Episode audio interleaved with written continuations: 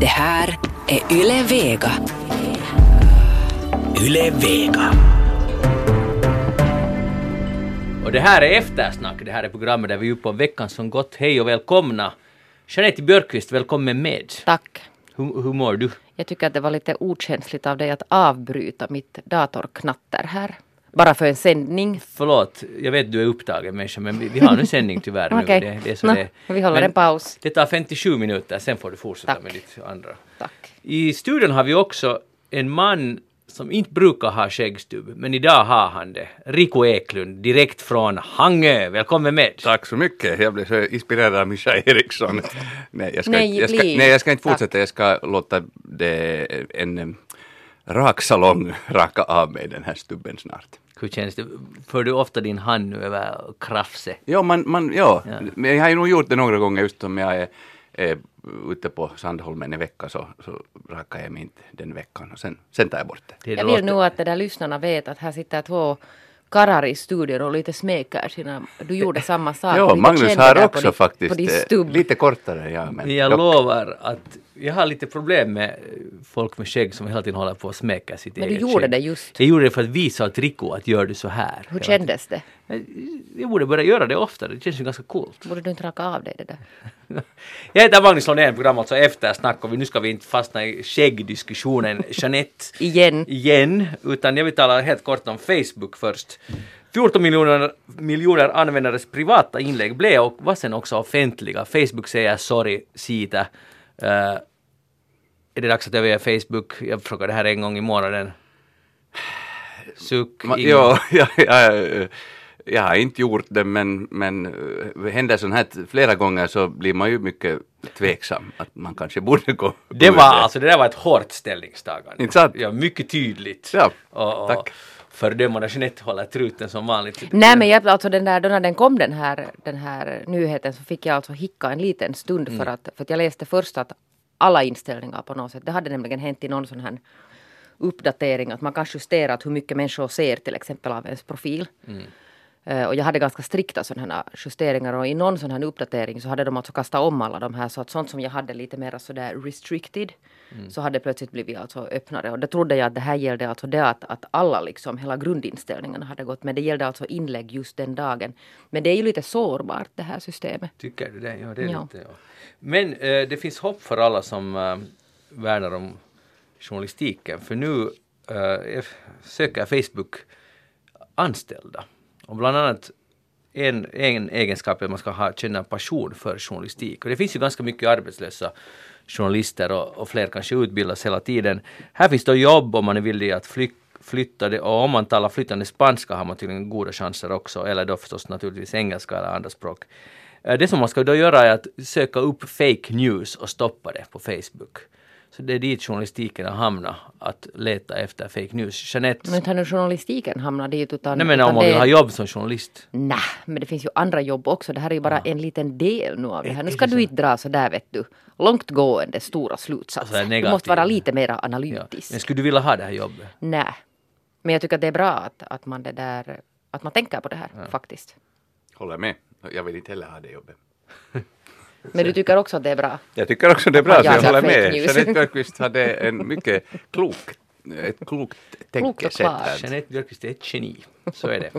Hörni, på The Jazz, uh, Aki Ruotsala var VD, eller han, Hade inte tillträda. han, han hann inte tillträda. Nu är han inte längre ins, på kommande som VD utan han fick sparken uh, ensidigt från arbetsgivaren eftersom han hade gett en, en intervju i Satakunnan Kansa där han sa att det finns inte homosexuella utan endast homosexualitet. Riku Eklund, stämmer det här? Nej. Här är ett levande exempel på att det inte stämmer. Eh, Kan du berätta nu för, för Aki och för oss? Att det finns homosexualitet, det, det är nu ingen, finns det homosexualitet också, men det är inte så att det bara finns av det ena, eh, utan det finns av båda. Och eh, jag tycker att det här var he- helt rätt beslut. Kanske lite märkligt att man hade valt honom till Poriats utan att eh, kolla honom noggrannare. Nu i en sån position som han valdes till, som han då aldrig hann tillträda, så, och den eh, image som Poriats har, så, så är det definitivt uh, rätt beslut man har gjort. Att Och de reagerar snabbt Honom. De, de reagerar snabbt, ja. Det märkte man på, jag såg det på Facebook, att, att det hade skett och så gick det en timme och så var det ren gamla nyheter för han, då var han redan avsatt ungefär. Och sen, kom, och sen kom reaktionerna, särskilt då från kristdemokratiskt håll där de var alltså helt chockerade över det här. Mm. Bland annat Päivi Räsänen. Men tycker ni inte att det här var ändå veckans mediedrev på ett sätt? Eller sån här som är skandal. Nå, det var det nog säkert, ja. Men ett drev han det ju nästan egentligen inte bli för det gick, gick så snabbt så det där. Jag skulle, inte- Ja, det som var- hände var ju alltså det att, att, att, att de gick ut med det här och sen började alltså artister som var bokade till Pori Jazz, så de började ju alltså avboka, så de vill inte alltså uppträda på en sån här tillställning där en människa Mm. alltså, där vdn, ledningen, säger sådana här saker. Ja. Men Jeanette, är du lika upprörd som Rico? Eller lika, eh, tycker att det var ett bra beslut att, ge, att han fick gå?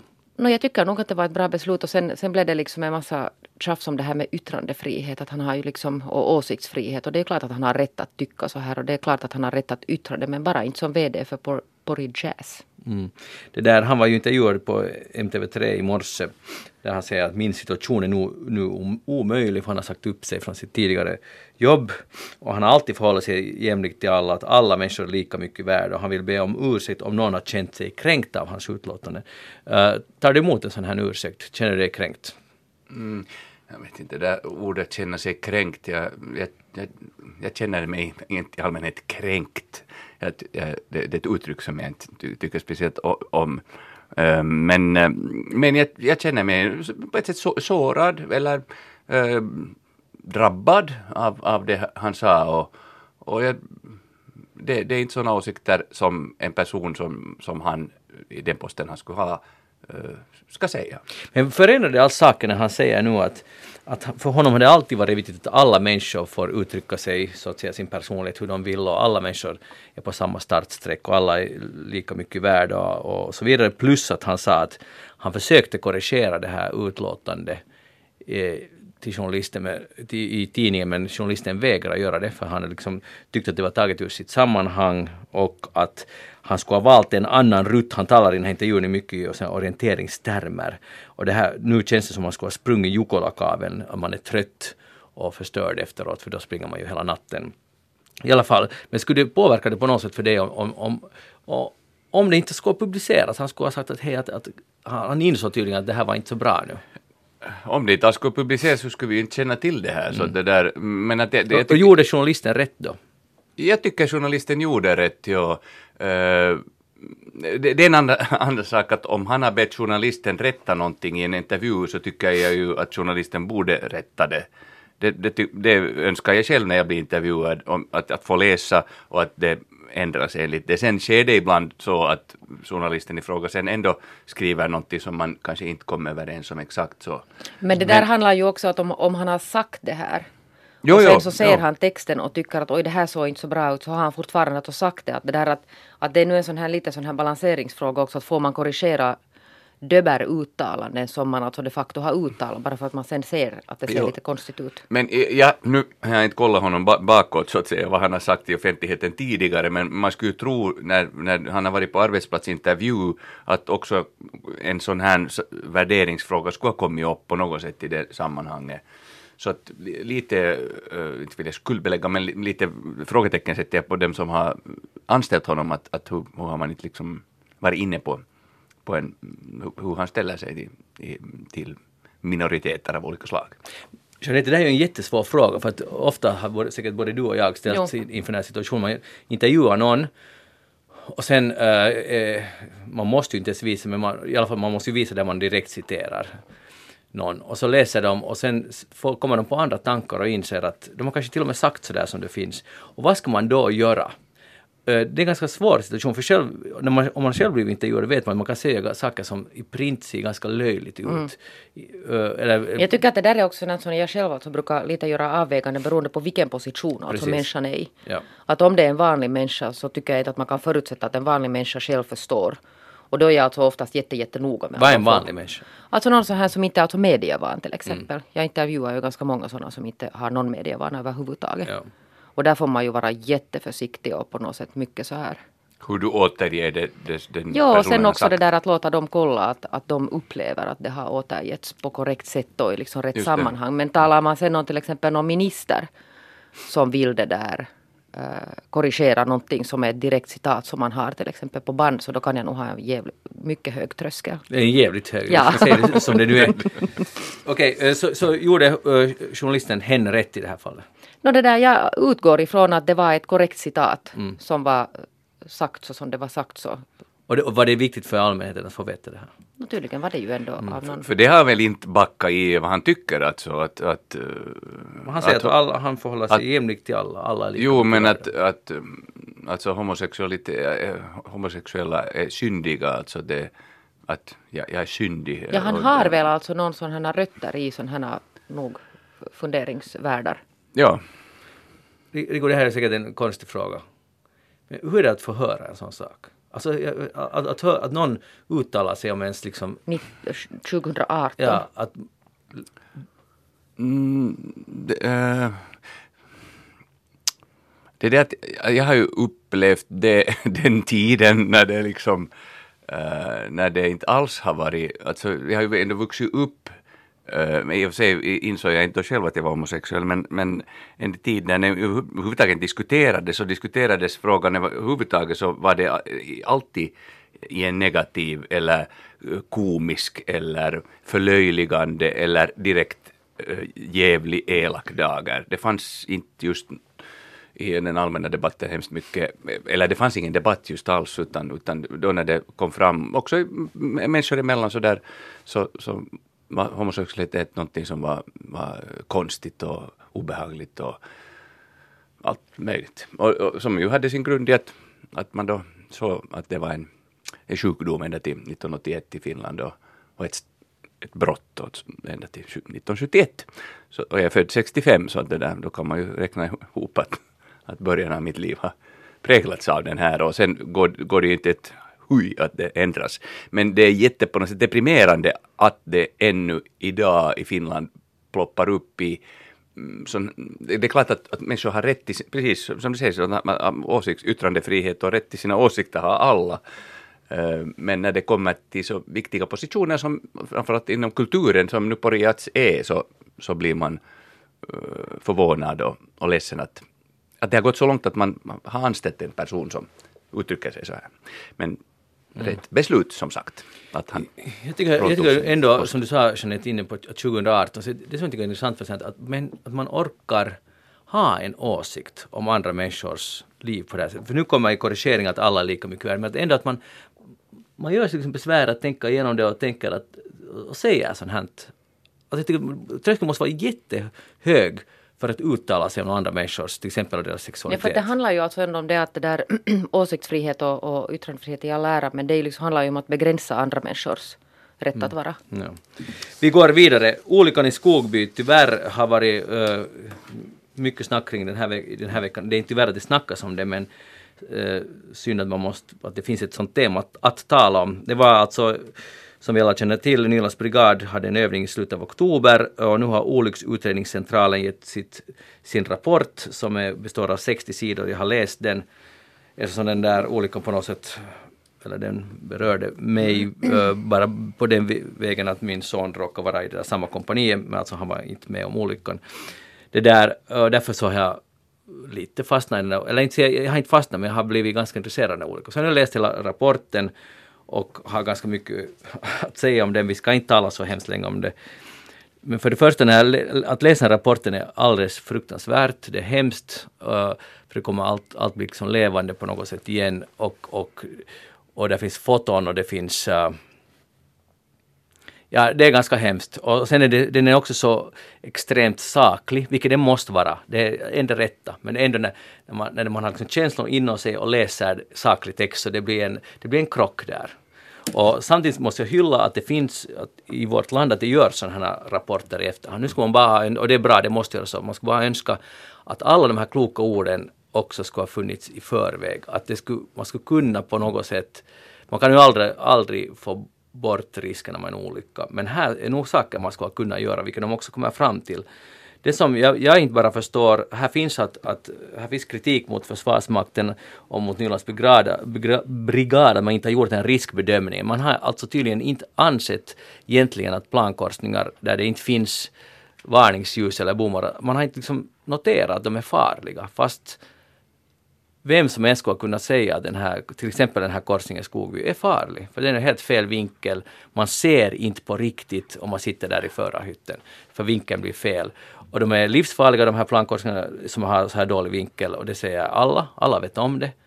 Hela det officiella Finland och alla som har kört där känner till det. Sen, eh, så det här säger de att det är, en, det är kritik plus att det används inte säkerhetsbälte. Och jag, tycker, jag funderar att vilket annat ställe, om det skulle vara i vanliga personbilar, vi har säkerhetsbälte men de är, de är sen jättesvåra att använda. Och om ni har lite mer kläder på er så är de i praktiken omöjliga. Det skulle aldrig gå. Men här har man bara accepterat, det är nu så med de här säkerhetsbältena i de här att de är nu bara klumpiga och i praktiken så använder nästan ingen dem, eller väldigt få, för det, antingen för att det är bråttom eller bara för att det är klumpigt. Och det har man accepterat, det är också saker man har vetat om. I det här fallet skulle det ju inte ha räddat dem. Eh, men, men no, det, här, det här står ordet och det, det här är det hemska. Det står eventuellt kunde liv ha besparats. För att den där kuren som de var inne i, alltså det är ju nog omöjligt, nästan omöjligt att tro att någon ska kunna överleva. För den träffar då bakre delen av den här så kallade lastbilen. Och, men den här kuren som de satt inne i, där säkerhetsbältena fanns, så den var relativt, alltså, ska säga förvånansvärt intakt. Den var inte intakt och antagligen skulle man väl inte ha kunnat överleva för, för smällen var så fruktansvärd. Var den 95 till 100 kilometer i timmen ungefär träffade den det från sidan. Så det låter nu och det här är bara spekulation så det spelar ingen roll och det är inte bra att spekulera om sånt. Men, men i det i alla fall vad de säger att säkerhetsbältet måste börja användas nu från och med kontingent 218 som är väl ungefär nu här helt snart, så måste alla få bättre utbildning i det och, och det ska bli mer obligatoriskt här på riktigt att använda det. Det som jag saknar i den här rapporten är att den korta meningen att en, någon sorts kritik mot Nylands brigad, varför använder man en plankorsning som man vet att är osäker när det finns alternativ som har bom och trafikljus. Det finns inbäddat i det här att de inte hade bedömt att det är en risk. Men rent konkret, varför använder Försvarsmakten överhuvudtaget plankorsningar som är obemannade, alltså, alltså som inte har några säkerhetsrutiner alls? Det borde vara ganska självklart att man inte använder det. Det kanske låter det här som efterklokhet, tycker ni? Eh, det är också det förstås, men, mm. men, det där, men jag håller helt med dig. Man borde ju inte ha använt den. Och framförallt borde de här plankorsningarna, men de är ju, nu kommer jag inte exakt ihåg hur många de är, men de här med just dålig vinkel och, och, och sebarheten är, är, dålig, så rent de är ju otroligt många i Finland. Så det, det, men de borde ju åtgärdas med det snaraste på något sätt.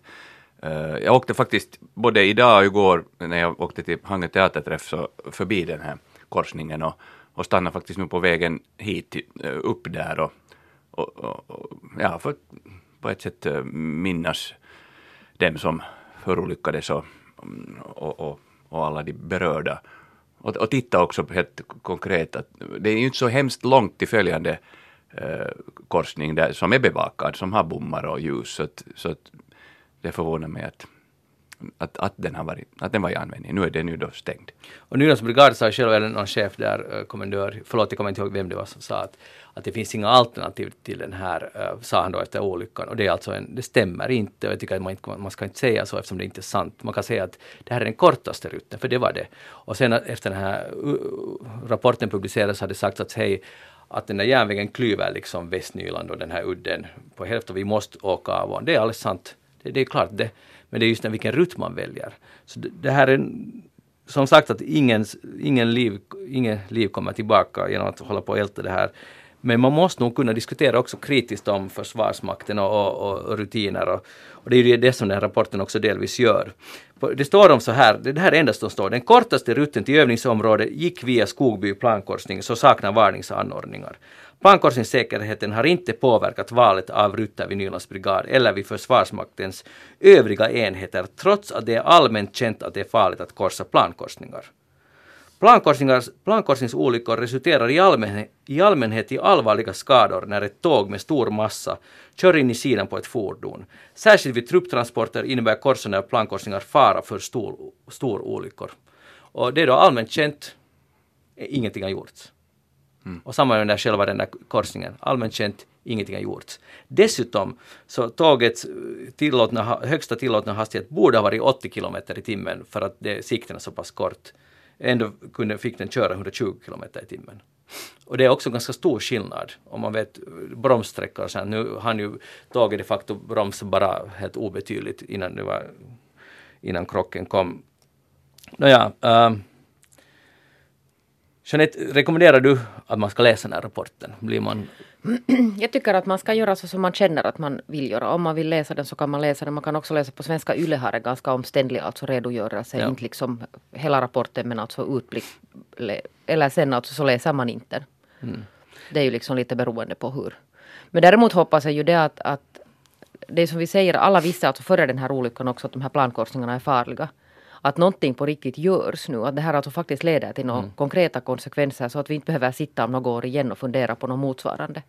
Ja, här, de, de har eh, godkänt ett program och de, den, där, den där korsningen är ju stängd som, som vi vet. Och sen har kommunikationsministeriet fattat ett beslut om ett program för förbättring av plankors, plankorsningssäkerheten 2011-2017 och de har fått 2,7 miljoner euro eh, i anslag men det räcker ju ingenstans. Men i alla fall så det är nog ganska brådskande att, att göra någonting åt den där saken. Sen, man får ju i princip liksom andnöd eller vad ska man nu säga, ångest när man läser dem för att det var e, åtminstone en av föräldrarna i Österbotten som fick reda om det här sitt dödsbud via sociala medier eller via ryktesvägen på grund av kommunika- kommunikationsmiss mellan Nylandsbrigaden och polisen. Så fick de och det är ganska hemskt, eller inte bara ganska utan det är hemskt att det, kan, att det ändå går på det sättet. Jag förstår, det handlar ju om människor och alla var i chock. Men det måste ändå finnas rutiner för att man måste klara av en sån här sak. Men, men det lyck- misslyckades man delvis i. Annars så, enligt den här rapporten har krishjälpen varit bra. Ja, också akuthjälpen förstod jag att hade fungerat. Ja, det där det finns inte så mycket annat att säga. Jag, jag, jag rekommenderar inte för alla att läsa den här rapporten, man börjar inte må så bra. Samtidigt som sagt är det viktigt. Och, och sen hoppas vi att den där rapporten inte bara hamnar på bokhyllan och, och blir där i arkivskåpet och, och ingenting görs. För det skulle nog vara allra sämsta alternativet. Vi ska gå vidare. Här har vi nu om att vårdreformen, hörni, den, den ser ut att bli en riktig äkta thriller. De.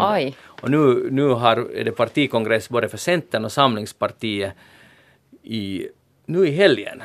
Och det bubblar under och Vapavuori kommer in som Helsingfors riddare där. Och kommer han är inte så nöjd alltså. Han är inte alls nöjd. Nej, Ny- Nyland är ju inte så nöjd sådär överlag. Det behövs en enda som hoppar av, fattar ni? Ytterligare en från Samlingspartiet som ju närmast står, i, står till hands. Och då kanske allting faller och kanske regeringen faller. Jeanette, kommer det här att ske? Jag vet inte, alltså det här är ju så spännande att man borde sitta uppkopplad hela tiden. Nej, men det är ju... No, men du, Nej, du men det ju... skämtar. Nej. Ja, det tänker du tillbringa fredag kväll med det här. Jag vad, det är inte helt uteslutet faktiskt. Där har vi en fredagssysselsättning. Ja men det är juni, man, det finns inte så mycket annat att göra. Så här, solen... Men tycker ni inte att det här är jätte, alltså det är ju helt gruvligt spännande. Nå, nu är det spännande. Alltså politik är ju ibland väldigt spännande. Alltså, jag tror att Niinistö var ju redan uttalat alltså. sig om att, att sådär, sådär liksom eh, på teoretisk nivå att, att om det nu skulle gå då så att Samlingspartiet måste underkänna det här så betyder det ju inte helt automatiskt att, att regeringen behöver falla. Att nu kan man liksom på något sätt de har ju nu liksom hittat på alla möjliga tricks och jox den här regeringen för att hålla ihop. Mm. Fast de alltså då torkar rumpan med sina principer. Jämna Oj då, sa du så där just? Ja, jag sa. Den där, när, när var svängen med de blå? Alltså, när, när var den här... Det inte ett För år sedan. ett år Ja, sedan. ja, just det. Den här fam- famösa uh, och- Tu- turen till nästan till Ja Gullranda. det var tror jag, ja, för att det var alltså, de hade ju flyttat dit till Gullranda då. jo. Ja, han befann sig den här presidenten där på sommarvisit. Sipilä har ju slagit in många sådana här, sådana här ultimatum. Det tycker jag det är det vi kommer att komma ihåg av den här regeringsperioden mest. De här vårdreformen naturligtvis och sen de här ultimatum. Att Då går han då, då vandrar han till presidenten då. Eh, men, men hör ni att nu har det visat sig här igen, de har gjort en gallupundersökning där det kommer fram att folk är faktiskt helt emot den här vårdreformen. Och Riku, frågan till dig. He, ja, jag skulle lite precisera, eh, alltså drygt hälften av folket. Var det inte så? Är det inte eller man kan säga så här, 55 procent? sådana som klart favor, liksom är för reformen, No, de är, de är, 18 procent. Ja, det är inte många, men, men Många vet mot, inte. Många motsätter. Alltså, en majoritet var emot, men, men inte ändå en stor majoritet. Inte så. Men de har ändå intervjuat 3600 människor, vilket är mycket mer än en vanlig gallupundersökning. Ja. Så, så det är ganska starkt. Men jag tror att det där är lite, den där är lite liksom kvistig Mm, det det. fråga också. För att, för att den här SOTE-reformen, alltså den här social och hälsovårdsreformen, den har ju lite dåligt rykte nu på Mm. grund av de här politiska alltså, turerna kring den. Och det är mediedrevet. Och det, jag vet inte, det är mediedrevet men det där, den har ju liksom en jättenegativ, den är ju liksom stigmatiserar så att säga hela den här reformen. Men nu finns det ju sen när man går och gräver i oppositionen till exempel, nu finns det ju någon slags enighet om att, att någonting behöver göras åt systemet men sen finns det bara olika syn på hur man ska göra det. Jag tror att Vapaavuori till exempel skulle vara inne på det här att man försöker korrigera det som vi har istället för att göra liksom En helt ny sån modell, enormt, ja. alltså jättestor reform på det här sättet. Men att, det är bra poäng för att, för att om, någon, om jag skulle, någon gallup-person skulle ringa till mig, är du för eller emot vår reform? Jag, ska, jag är emot. Men den är alltså, Och- den är så svår, ja. Jag skulle säga att, och ändå har jag verkligen inte helhetskoll. Jag har bara liksom snappat upp att det är stor, stark kritik mot det och jag är alltid misstänksam mot den här regeringens uh, skyndsamma tidtabell. Så av den orsaken skulle jag vara att ta lugnt nu, nu ska vi, för det här är så, så pass stor sak, utan att jag på riktigt kan peka på vad är det stora problemet. Men man måste ju komma ihåg att den här förra regeringen som bestod av helt andra partier försökte också alltså genomföra en vård, social och vårdreform. Och den strandade ju sen. Det minns vi att det var det här, de gjorde sen till slut egentligen ingenting blev kvar i handen. Att, att det liksom finns en sån här politisk enighet om att någonting behöver göras. Jag tycker ju att alltså vår social och hälsovård i det stora hela ändå fungerar ganska bra. Eh, och på vissa håll förstås då är, är, kostar den för mycket och, och man borde spara fast, fast det egentligen skulle behövas mera personal och så, alltså det är många sådana mm, saker som talar mot varandra så, så kanske den behövs. Men åtminstone min uppfattning är också att jag, jag har inte en tillräcklig helhetskoll för att egentligen kunna svara att är det bra eller inte. Alltså jag, känner, jag känner också sådär, det är mer så på känsla att jag skulle inte vilja att den skulle genomföras, eh, utan att man skulle ta mera tid och, och också bättre kunna eh, kommunicera att vad betyder den egentligen? Men det kanske egentligen då ingen kan riktigt svara på. Att vad det, hur Men det, det alltså egentligen så borde det ju alltså, det var det, vad, vad det nu liksom väl borde handla om är att alla ska ha en lika rätt att få god vård. För att nu är det ju ganska så här uppdelat att, att sorterar man under en företagshälsovård så har man ingen aning om hur den offentliga vården, ingen alltså som har företagshälsovård använder den offentliga vården. Och den offent- offentliga vården funkar inte kanske riktigt på samma sätt som, som företagshälsovården.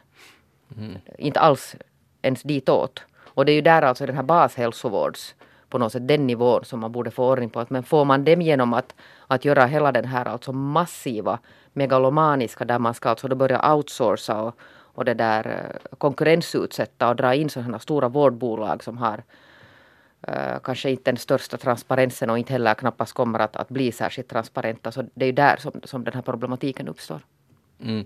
Jag blir alltid lite misstänksam om uh, vårdjättar ta- ska ta hand om grundvården för att Ja. det är tycker, jag tycker det finns ganska stora risker Men sen alltså måste, det, det, det ska sägas också att den här offentliga, offentliga social och hälsovården har nog också mycket att jobba med.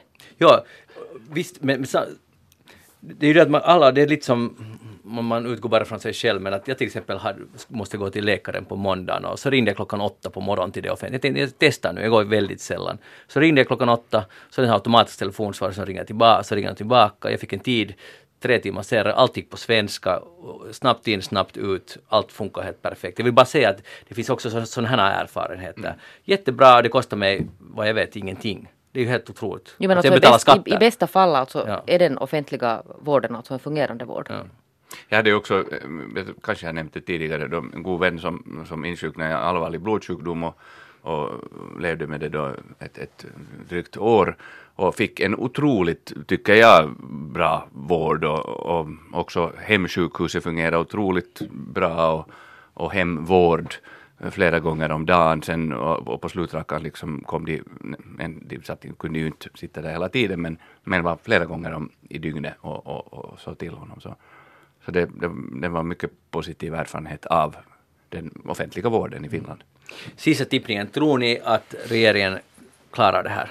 Alltså det när jag på något sätt nu tror att de klarar vad som helst, det, det är nog liksom, det, det, det, det är ett stormigt förhållande men, men Det är lite sådär som, kommer ni ihåg att det fanns sån här gel som man lekte med när man var liten, sån här grönt gel i en burk. Ja, det finns Ja. nu också slime. Slime! Slime, slime hette Ja. det. Och Ja. man kan dra ut det Det hur är långt som helst. jättepopulärt nu Ja. också. Det är man lite som regeringen. Det är det. Ja, det, ja, det är populärt idag, det Man ser kan man ju. tänja, tänja på den. Allt går att tänja på. Jag håller med, att, jag, alltså, jag tror också att, att regeringen håller. De fixar det på ett eller annat sätt, men det kan gå till hösten för tills den här omröstningen blir. Och det ska det ju få göra då i så fall. Man ska ju inte hossa. Nej, man, Det var en ska som hossa. och han dog. det var, vem var det? Det var det Sipilä.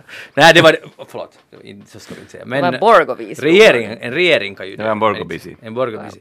Jeanette Björkqvist, vad har du tänkt på den här veckan? hörde, jag har tänkt på det där, inte bara den här veckan utan alltid då och då, alltså på sådana här olyckor. Och det där, och sen när det händer olyckor, och, och, vad gör människor? Och sen, och nu har det varit i Sverige två sådana här spektakulära fall som, som också har citerats och, och det där refererats och recenserats i, i de flesta finlandssvenska mediehus tror jag. Alltså sån här drunkningsolycka i Degerfors där en 17-åring drunknade och sen var där en massa människor med sina... Alltså folk samlades för att filma och titta och de stod i vägen alltså för den här räddningspersonalen. Eh, och så var det en annan olycka också där en 75-åring drunknade på precis samma sätt alltså betedde sig människor då. Att man liksom gjorde egentligen ingenting för att hjälpa. Men däremot står man där med sina telefoner och lyfter upp sina barn för att de ska se det här bättre. Och det här ledde till att den svenska polisen gick ut med ett ganska ilsket eh, meddelande, var det nu på Instagram eller någon sån här social mediekanal. Och sa att nu får ni liksom skärpa er, att så här kan man inte bete sig. Att, att om det är en olycka så, så det är oacceptabelt och det, det är helt alltså ohyfsat. Och det där, eh, bland många alltså kloka ord om det här så har Dan Lulax i Åbo underrättelser också tagit ställning till det här och, och också påmint sig och oss om att, att det är ju inte bara i Sverige folk beter sig så här utan det har nog liksom larmats om olika sådana motsvarande alltså händelser i Finland. Alltså dels där, där det händer olyckor där människor om de stannar så stannar de för att filma och ta bilder. Eller sen att det händer någon olycka eller någon råkar illa ut och ingen stannar. Som Dan Lulak alltså lite jämför med samma. Alltså det, det är liksom motsvarande det här att, att du bara betraktar och gör ingenting. Och sen resonerar han ganska mycket kring att vad är det nu egentligen att, att är det så att vi har blivit mera, eh, mindre empatiska på grund av de här sociala medierna. Eller liksom att vad, vad är det som egentligen har lett till det här att människor inte bryr sig. Det finns någon undersökning som, som visar att Finland ligger på var det plats 37 över över det där, sån här benägenhet att hjälpa främmande av totalt 100 länder. Långt efter alltså de nordiska grannarna, där är man mycket bättre på att hjälpa än i Finland. Men det, där, men det är ju alltså en jätteintressant sån här utveckling, att varför vill man filma? Jonas Junga på Svenska Yle resonerar sen kring att det är mediernas ansvar. Att är det för att medierna alltid skriker efter bilder och, och ögonvittnesskildringar och sånt här som har lett till att människor på något sätt reagerar först med sin telefon innan man tänker på att man borde ju hjälpa. Det är ju andra människor det handlar om. Vi ska ta en snäll tolkning. Uh, kanske man filmar för att det är bra att det finns dokumenterat vad som egentligen har hänt. Och, och kan man tänka sig att, att de som filmar upplever att jag kan inte göra någonting, där är en räddningspersonal på plats. Ja, det jag tror sades inte ju- på din snälla Nej, jag tolkning. tror inte det är nog sades ju- nyfikenhet och sån här. Ja, det att jag- sades ju om den här eh, Åbo knivhuggningen så då var det ju också en massa människor som filmade. Det var ju alltså, på, på någon nivå kan det vara bra att det finns sånt här. Alltså det är ju sen så här bevismaterial alltså när man utreder någonting. Men det här att, att om man står och filmar istället för att försöka Hjälpa. ingripa. Nu Ja. vet jag inte det här knivdådet, det kan ju ha varit en ganska så här chockerande upplevelse. Men om nu till exempel det är en bilolycka så kanske man hellre borde gå och försöka rädda liven att ta fram telefonen och filma. Men kan det vara så på riktigt att människor skulle att människor skulle bli mindre empatiska på några tiotal år? Det, jag Nej, tycker bara jag- det låter jättekonstigt. Nej, Jag nej, nej, men det har väl ingen sagt heller utan resonemanget är det att den här, alltså, den här bristen på empati har funnits. Om den har funnits så har den funnits. Att den här sociala medierna ger bara alltså bättre möjligheter på något sätt att, att Att det blottläggs på något ja, sätt. leva ut den här. Mm. Riku? Jo, äh, jag är inte förvånad men lite mm, smått deprimerad över det här just i jämförelse med de övriga nordiska länderna. Men det den här att, att vi liksom, vi ska klara oss själva, alltså både som nation men också sen på det privata planet. Det, äh, vad står det på Sveaborg, fast det är ju då under svenska tiden, men stå här på egen botten och lita, lita inte på annans hjälp eller något sånt står det. Och, och det är väl lite det där Det är en sund livsinställning. Det är Ja, jättebra. Lita inte på någon annan och, och, och då betyder det att om någon annan råkar illa ut så ska den också klara sig själv. Och du ska inte gå dit och, och, och rodda. Jag, jag har märkt till exempel i, i, i mitt kära förhållande så att det är lite så att, att jag har mera benägenhet att uh, så att säga inom citationstecken blanda mig i när jag ser någonting som jag tycker att inte är rätt eller eller någonting och sen min säger min sambo att, att vad ska du dit nu, att inte vet du, blanda dig, att, Mm. att, det, där, att det, det är inte din sak. No, det har inte handlat om så här allvarliga saker som något knivnunga eller, eller bilolyckor, men, men så där i allmänhet så, så har vi till exempel i vårt Hushåll den här just delningen lite, att, att jag är mera den som, som skulle vilja hjälpa och han tycker att det är inte Men då när du har velat intervenera, så hur ofta har det varit så att din hjälp faktiskt skulle ha behövts? Hur ofta har din sambo äh, haft rätt att det var helt onödigt? Har- Det var ingenting, du ville bara vara hjälte. Ja, det där det har jag inte fört, fört statistik Har det inte över. fört? Jag har inte, jag har inte fört statistik. nej. Jag ska börja nu så kan jag komma in med en rapport senare i år. Men mer att du kommer lätt på många fall där din oro är helt obefogad. Det är säkert sant och också där, där uh, han hade rätt att, att jag inte skulle blanda mig i andra det är alltså människors det där- angelägenheter. Men det är ju alltså ingen, det är ju inte något nytt det här att, att människor inte bryr sig. Alltså det finns ju alltså från tiotals år tillbaka forskningar från storstäder som visar att människor som bor i städer är mindre benägna att hjälpa. Vet ni så att någon, någon har ramlat ner på gatan och ligger där alltså livlös. Att hur många stannar eller någon står på en innergård och ropar efter hjälp. Hur många ringer alltså någon, någon polis eller någonting. Att, och, och, och människor i storstäder är jättedåliga på att, att reagera. Att man på något sätt liksom att det är anonymt och man, man orkar inte befatta Nej, alltså- sig. Men det här är ju liksom då sånt som har spritt sig ut till landsvägarna också. Just den här rädslan att själv eh, liksom bli inblandad på något sätt och, och kanske råka illa ut eller det tar my- mycket av min tid eller nå- någon sån där Ja, det rädsla blir för besvär att, för ja, dig. Ja. Får jag fråga, jag vill ha ärligt svar, jag, att jag också svarar på det. Upplever, du- upplever du Jeanette själv att du är sån som hjälper mera än medmänniskan? Att du, du, du sådär som Rico, rycker ut då när det, då när det, Nåja. det känns så? Alltså det där, om, om jag, alltså det händer ju titt som tätt att, att man i Helsingfors centrum ser människor som har ramlat omkull. Ja. Och det där, många gånger så är det, beror det på att de har druckit för mycket eller tagit för mycket något annat. Ja. Eh, och då brukar jag nog det där kalla hjälp till plats. Det har ju hänt alltså också att, att det var någon äldre man som hade rasat ihop alltså på någon spårvagnshållplats. Och alla utgick ifrån att han var alltså en suput. Så ingen reagerar för man tänker, nå där kan de nu ligga de här roporna då. Och det är ju en lite otrevlig. Men, men så känner du du för en liten kamp, liksom, du representerar det goda och sen finns det massan Nej, som... men det, det, det tycker jag nu absolut inte att jag vill börja klä på mig någon sån här inte godhets. Definitivt alltså inte. För att, Men det där, nu, nu tittar jag liksom, nu blir jag sådär lite kanske för mycket bekymrad till och med ibland. Men man, man, jag tycker att mm, tvärtom borde man in- ingripa ofta. Just med sån här, när, nu har jag själv också tänkt att ah, det där är en pulsare som att det är nu inget, men man borde ju alltid kolla och, och är det någon som inte riktigt reagerar så ringa 112. Och det är ju, något tillfälle ringt 112, det är ju, de är ju proffs på att att, eller borde vara det åtminstone, och det har jag upplevt i få gånger, nu har jag inte 112, att, äh, att de, de tar ställning till, man förklarar vad situationen är och så tar de ställning till att, vad, vad ska man göra. Att, att, jag tycker man, man ska inte vara rädd för att ringa, ett, man ska inte ringa dit i onödan, men man ska inte heller vara för rädd för att ringa nödnumret. För Men man att kan ju inte lämna någon att dö heller. nej, och det är ju ändå alltid bättre, trots att jag lite drev med det just Rico, så nu det är ju ändå bättre att du är där på alerten, alltså allvarligt talat, för att det är ju inte så hemskt, det är inte så hemskt farligt om Nej, några du drev gånger. med, jag trodde att du ty- tyckte på att jag var, det var på riktigt. Ja, men att, att det är ju ändå bättre att bry sig. Ja, nu det måste det ju det. vara så. Det är det. Sen håller jag, jag, jag är inte så säker på att Finland är på något sätt sämre, fast du, du hade någon statistik där. Men dina exempel du just talade om kommer ju från Sverige. Så att Ja men det finns från Finland också. Jag ska lägga ut Dan. Lolaks kloka helt text. säkert Han är bra. Dan Lolak. Han är han fantastisk. Jag Men- tycker vi men- kan ägna en stund åt att hylla Det som honom. behövs, Ja. vet ni, är ju oftast den första människan. Alltså att någon stannar upp och, och lite pynjar och håller på. Så då brukar, brukar det alltid samlas lite flera.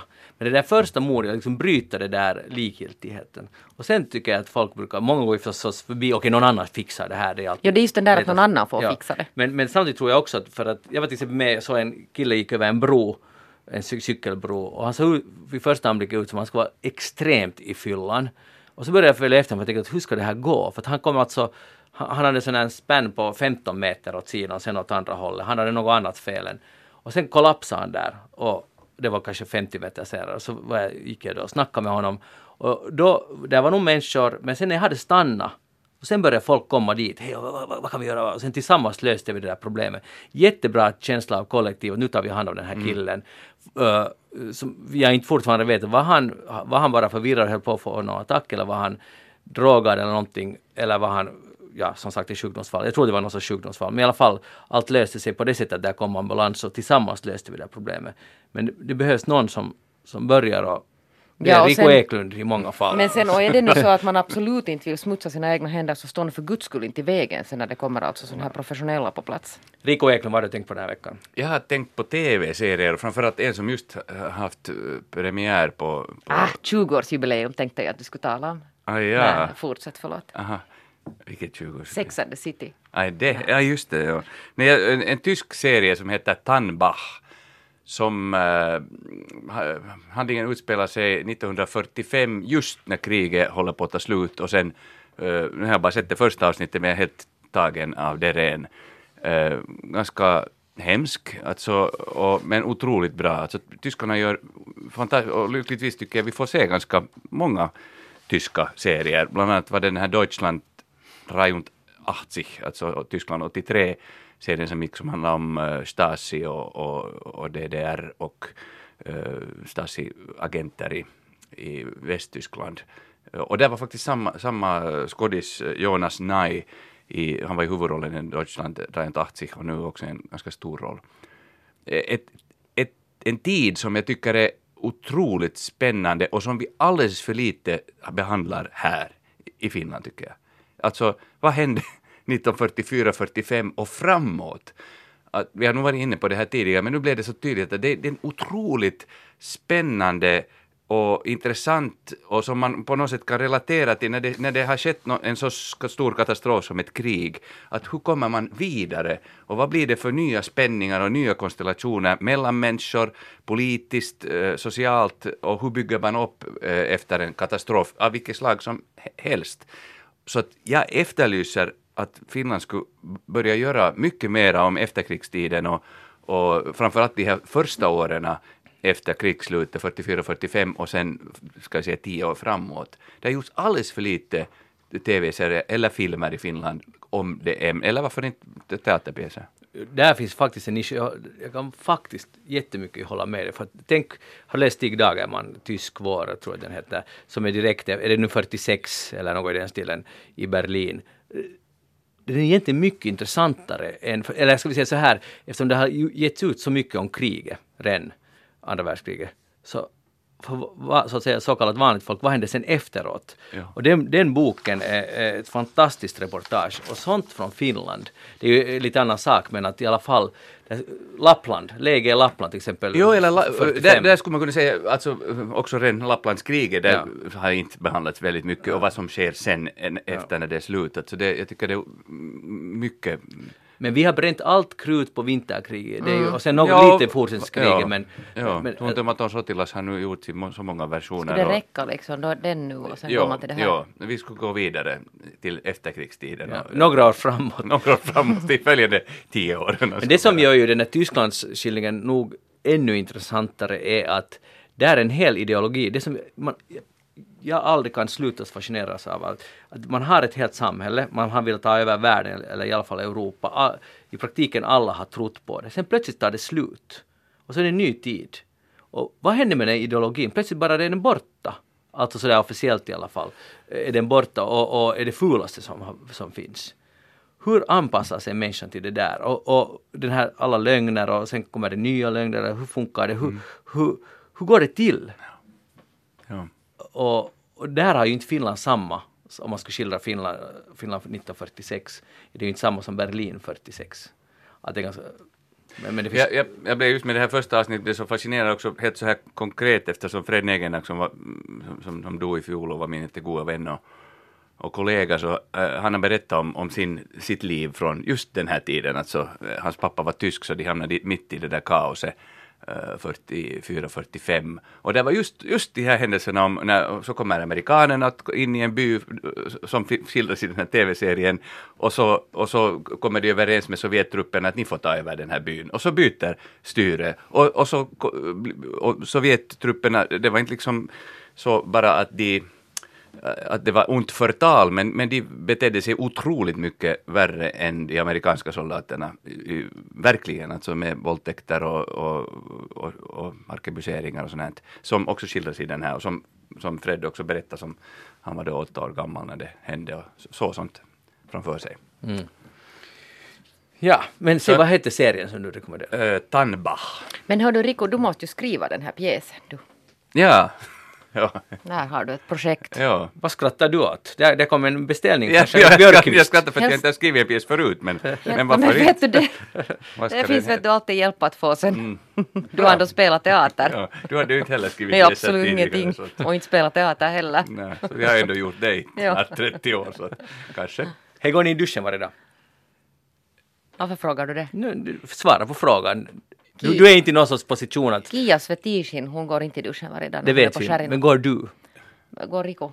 Eh, I, sta, I stan går jag eh, varje morgon och, på landet, om det är tillräckligt varmt, och det var det det nu i år i maj, så går jag morgondoppa. Ja, men det, vi är inte intresserade av det. det, det ditt duschande.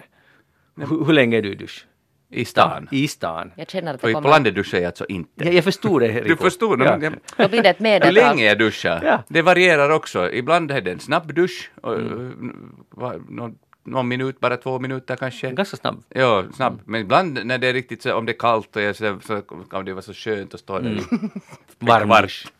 Och det går ju massa vatten, jag, Ja. vet, jag är medveten om. Hur mycket vatten tror du du använder per d- dag ungefär? Jag vet inte jättemycket, men inte på landet, där sparar Nej, jag men ju- i stan. No, men, ja, jag vill göra en sån här helhetsbedömning Ja, av mitt liv och mitt år. Okej, och Jeanette har ju igen som vanligt undvikit att svara på alla frågor. Men du då? Ja, jag går, jag går varje dag i duschen i stan. Ja. Fast sen på landet så där går jag simma. Nåja. Okej, ja, men det här handlar nu om stan. Okej? Okej. För att jag var på, hade bo, bolagsmöte, husbolagets möte och sen strö eh, läste jag den där papperna och så såg jag den statistik för hur mycket vatten som vi använder. Och då skröt disponenten att vi är ganska modesta, vi här använder vi inte mycket vatten. Så, så vet, vad sa du? För det stod att vi använder i vårt hus 107 liter vatten varje dag per person. Och han sa att 150 är helt standard i Helsingfors. Och så började vi fundera där på mötet, du började snacka om det här mötet. Tänk om det skulle vara så att man skulle måste bära in sitt vatten själv. Så vi skulle nog fara ner, alla barn där skulle bära, "Jaha, här bär jag in 107 liter varje dag. Eh, Det betyder ja, över 10 embar vatten varenda dag året runt. Och det är det här därför det, inte, det här rekommenderar det spelar ingen roll att du, du och jag eh, badar på landet för det här är utslaget på 365 dagar. Ja, jag, Så i medeltal 107 och det var då tydligen lite. jag märker ju den här stora skillnaden när jag på, land, på, på, på sommaren så har vi rinnande vatten in, kallt vatten, men på, sen när det är kalla halvåret så då, då bär jag och då, sen att jag går till brunnen en gång om dagen, det vill säga ungefär 20 liter. Det är det som går sådär, och alltså om vi är då två typ. På. Och det mesta vatten går till att koka potatis eller något liknande. Koka potatis och dis, diska och, och sådär, tvätta tänderna och så dricker man något glas och sådär. Men ändå, Så att vatten. Jeanette, vågar du nu svara på frågan om, om ditt duschande? Men det kan ni väl räkna ut att jag duschar varje dag. Och långa, varma. Jaha, vet du, vet du, det tar lite tid att tvätta mitt hår. Ja, just det, det är därför Det du går inte så snabbt. Hur ofta tvättar du det? Nå, det, där, det kan nog hända att jag tvättar det ganska ofta. Ja, hur ofta? Ka- När nu Rico nu en gång fråga. nå, kanske varje dag. Ja. Kanske. Så du, det tar ju jättemycket tid och mycket vatten. Ja. för, för mig går det snabbare Ja. med det där hårsättet. Men, men i alla fall, eh, men nu då är det diskussionen ju då den att är det ens ett problem? Att, för det finns mycket vatten i Finland. Bergen är stort och djupt. Eh, Om vi talar om Helsingfors. Afrika, afrikanska kontinenten blir inte blötare av att vi sparar den. Nej, det, det här är så jag tänker faktiskt. Däremot att använda hett vatten är ju extremt energikrävande. Till exempel mina duschare, jag brukar sporta att hur het dusch kan man ta? Och det är också vansinne. Det är ju helt det är helt löjligt. idiotiskt. Ja, idiotiskt är rätta ordet. Ja. Bra Varför kan du inte prova ett andra hållet? Hur kall du För ska det, du ta? då lider man på ett annat sätt. Nej men det är ju alltså det där som man ska göra att man ska ju ta sån här jättekall dusch Ja, och sen varm ja, och det sen mår du ju bra. Och det är bra för- det- är det man ska det göra, inte gör du det själv. det, visst gör jag. Det Nej, är, alltså, det är bra, bra för blodcirkulationen. Mm. Att det där lite... Nu borde vi ha TV-versionen så skulle ni se Jeanettes ansikte. som inte lyser Det av också- att hon skulle tala helt sanning. Ibland gör jag det. Det har hänt att hon har talat sanning men inte... Om inte det är jättekallt ute. Men i alla fall, eh, vad tror ni, vart, vart försvinner de här 107 liter? Alltså spolande måste ju vara och diskmaskin kanske. Men spolande går det säkert Tvättmaskinen tar ju också en Ja, men det är ju förstås. nu för tiden rätt, rätt det där eh, snåla med vatten. Men jag kan ändå inte fatta att det blir... Jag tror att, du, att, att duscharna tror jag är stor Men stor nu måste man ju duscha, jag tänker, jag tänker nästa gång jag duschar samlar det vattnet upp på något Samla, sätt. samla. hur du ser alltså, du, om du står tio minuter i duschen, det blir ju jättemycket vatten. Ja. Så. Men alltså jag skulle bara säga att det där gäller ju då dig. Vad vet du vet du om Rico kanske har 40 liter per dag? Det kan du ju inte veta. Jag är säker kan du på sitta att där och påstå att vi vet du konsumerar Jag är säker på att du 107 använder liter 200 per... liter per Och dag. inte säkert heller. För ditt hår kräver så pass mycket. Nej, kräver det nog riktigt kanske Ja. så mycket. Men kolla, om du, är, om du liksom vågar stå för någonting överhuvudtaget så kollar du era bolagspapper nu och så kommer du till nästa fredag och berätta hur Men vi mycket har ni inte bott använder. där så länge. Vi kan inte, det finns Hon är inte ett år som en å! Ja, verkligen. Du borde bli politiker. Det är ju bra. Ställer du upp nu i, i det här, jag tänkte säga landtagsvalet. I mitt Men det eget finns parti. inget sånt val. Det blir inget Jag kan sånt val. Landskapsvalet. Landskapspartiet. Hej, har ni en magväska? Sån här. Nej, jag har aldrig haft. inte. Har ni- jag har hört att det är på mode igen. Ja. Men Nej. ha, hade ni på 80-talet? Nej, Jag, jag, alltså, jag måste faktiskt säga att jag tror att jag hade en på 80-talet. aha, jag har aldrig haft, nej. För, Alla i Borgå hade. för det är nu jättepop igen och jag är ledsen att vi inte har haft det uppe i eftersnack tidigare. Vi försöker vara först med trenderna. Designen är Rico bättre än då, den där påsen. Hur ser din magväska Jag tror att de är lite plattare nu. Burberry har gjort nu en som säljer, kostar 1790 pund. Men det att Burberry gör det betyder väl inte att det är trendigt? Är det inte lite sådär Men exkluderande mode, den där Nej, Burberry? det ser du just det att de har gjort comeback med en magväska. Och de är jättetacksamma för de höll på att liksom bli fejda helt totalt som brand. Nu har de hittat tillbaka tack vare magväskan. Så eh, är det inte otroligt vad människan kan hitta på? Först har vi en produkt som alla lite föraktar. Sen går det 30 eller 40 år och sen är den ett exklusiv modeprodukt och lanseras på nytt. Att den här, de här eh, cirkulära ekonomin nästan, ska man kunna kalla det, att det funkar så. Och det går hem! Ja, så Men är det med, menar- med mode överhuvudtaget så Ja. går det ju, det, kommer, det blir liksom mindre i den cirklarna, alltså det återkommer snabbare. Jo, och jag tittar ju omkring mig och ser att det finns mycket sådana här 80-talselement i. 80-talsmode och till och med då början av 90-talsmode är ju börjar också vara nu sådär inne. Men vill i lite, det är ju alltid lite, det är inte helt samma utan det, det är lite Lyckligtvis. adapterat så att man säkert inte ska kunna använda de där kläderna som Ja. någon kanske, om man är lite äldre, har kvar från den tiden. Men får ni ont samvete, eller, eller inte kanske ont samvete, men känns det lite dåligt? För jag har märkt Ja. att jag har försökt sätta, liksom, lägga band på mig själv när jag säger att de är sådant jag tänker att det där var pop på 80-talet, man försöker lite föreläsa för någon, till exempel om magväska, åt en yngre person, för de är extremt ointresserade av Jo, att höra men jag kan det. säga att jag, alltså till min glädje har jag märkt att fast den kommer, jag har lite svårt med 80-talet. Jag tror att många kvinnor i min ålder har lite svårt med 80-talet och vad vi egentligen, hur vi egentligen såg ut då. Mm. Men till min glädje så ser jag att de här, den här yngre generationen sminkar sig bättre. De har bättre smak i hur man sminkar sig och hur man gör med sitt hår. Och det Mm. är jag jätteglad över att inte just den kom tillbaka. Men hur gick det så snett Jeanette på 80-talet? Säg det vet du, det Hur var gick nytt du med det här? Det stod var, du det var nytt det här med permanent och bleka håret och kajal på läpparna och blåa det? mascara. Alltså, vad, vad, vad sa du? Kajal på läpparna. Nej, Ja. så här vitt. Är inte kajal något du har på, i, hår, i Nej, ögonen? men man kunde ögon. måla läpparna också med det. Aj, det var det det som var... Sen var det en sån här här helt vita. jättestarkt alltså sånt här eh, blått smink. Ja. Jo, jag vill inte tänka på det mer. Kan vi gå vidare? Finns det gammal klassfoto Jeanette från Pirax eller Borgå för dig? Det där tyvärr så tror jag faktiskt att det finns det. Det, det borde vi få ut Nej. på Facebook. Nej. Annars ett, ett, hinner jag med en, en sak. Du hinner. Alltså ett naturfenomen som var, varit jätteintressant, som har varit uppe i nyheterna också, det här låga vattenståndet som nu har lite förändrats, men det är ett av de extremaste vattenstånd jag varit med om just ute i Kärrin, alltså på Sandholm. Det var ju nästan kanske nästan en halv meter minus. Och vilket det blottlade då mycket av sånt som tidig, eh, tidigare, men som, som vanligtvis är täckt av vatten. Och det var ganska intressant att titta på stenar och, och sånt här som, som man inte annars ser. Jag tror det här hade något att göra med kajal på 80-talet. Ja. Nej, nej, jag hoppar- Rico, jag hoppar helt i andra saker. Tack Rico, jag är jättetacksam. Jag tycker att det här låter extremt intressant. Kan du berätta mer om de här stenarna? Ja, jag kan. Jag kan berätta. Det- Alltså det är just otroligt vackra formationer, sådana runda och platta och... jättefint. Både runda och platta? Ja, helt. Alltså Riktigt platta. och runda. Varför är ni så ironiska? Jag är inte alls ironisk. Visst är Romy! Försöker, Jeanette försöker förminska mig, hon försökte klappa mig. Ja. Nej, alltså jag tyckte det var fint. Mm. Ja, så jag plockade några stenar, sådana som jag inte annars kanske skulle plocka för att där är vatten, de är under vattnet. Du är inte orolig över att vattnet ligger så lågt? Nej, det kommer nog tillbaka. Men i insjö eh, är det ju tvärtom högt vatten. Vilket nu håller det säkert på att försvinna snabbt när det varit så torrt. Men att där, där är det, jag var i Kuopio och där var det uh, jättehögt vatten så att jag kom just, just fram till vår ute, vårt utedass. Man måste liksom plaska genom vatten. Så det, det är helt motsatt där, si- situation där. Men det som är spännande, när det, eller det var det säkert det du avsåg, när vattnet ligger så lågt, att det är som ett helt nytt landskap. Att, oj, Jo, att, jo, jo. att, Och att, också köra där. Holmarna ser annorlunda ut för det Ja. kommer på vissa ställen där det är, är vad heter det, låglänt eller nej det heter inte så men, men alltså där, där det inte är så branta stränder så, så där blir, det ju, kan det bli till och med tiotals meter till. Och det Mm. kan ju se jättespännande och annorlunda ut.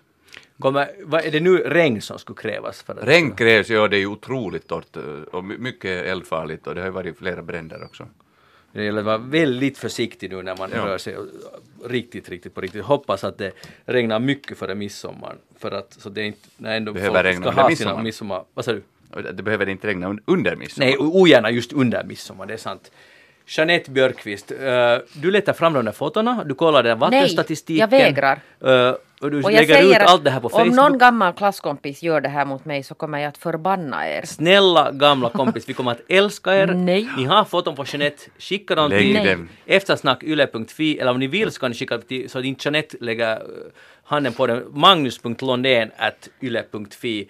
Bilder på Jeanette Björkqvist från 80-talet. Och, och sen på Magnus och hans hår på 80-talet så kan jag också börja sen Jag kan sätta säga ut att det var inte vackert det heller. Nej, men då kan vi sätta ut det också jämlikheten. Vi ska jag, jag kan bjuda på en bild av mig också från 80-talet. Vi ska se om vi kommer överens Jeanette. Det gör vi säkert på ett eller annat Knappast. sätt. Tack Jeanette Björkqvist att du var här. Trots att du inte talar sanning idag så var det roligt att ha dig med. Rico Eklund, det var också roligt att ha dig och din skäggstubb med idag. Fantastiskt Tack. bra. Jag heter Magnus Lundén och programmet alltså Eftersnack. Och nu undrar ni, hur kan ni delta i diskussionen? Jo, skicka in ett e-post till oss på eftersnacksnabela.yle.fi eller gå in på twi- twi- Twitter, vi finns där under namnet Eftersnack. Eller gå in på facebook.com eftersnack och delta i diskussionen och kolla in de fina 80-talsbilderna som kommer att publiceras. Nej, det kommer Mycket inte att snart och nu ska publiceras. Jeanette vara tyst för jag måste få sista ordet. Ha det bra, vi hörs igen nästa fredag. Hej då!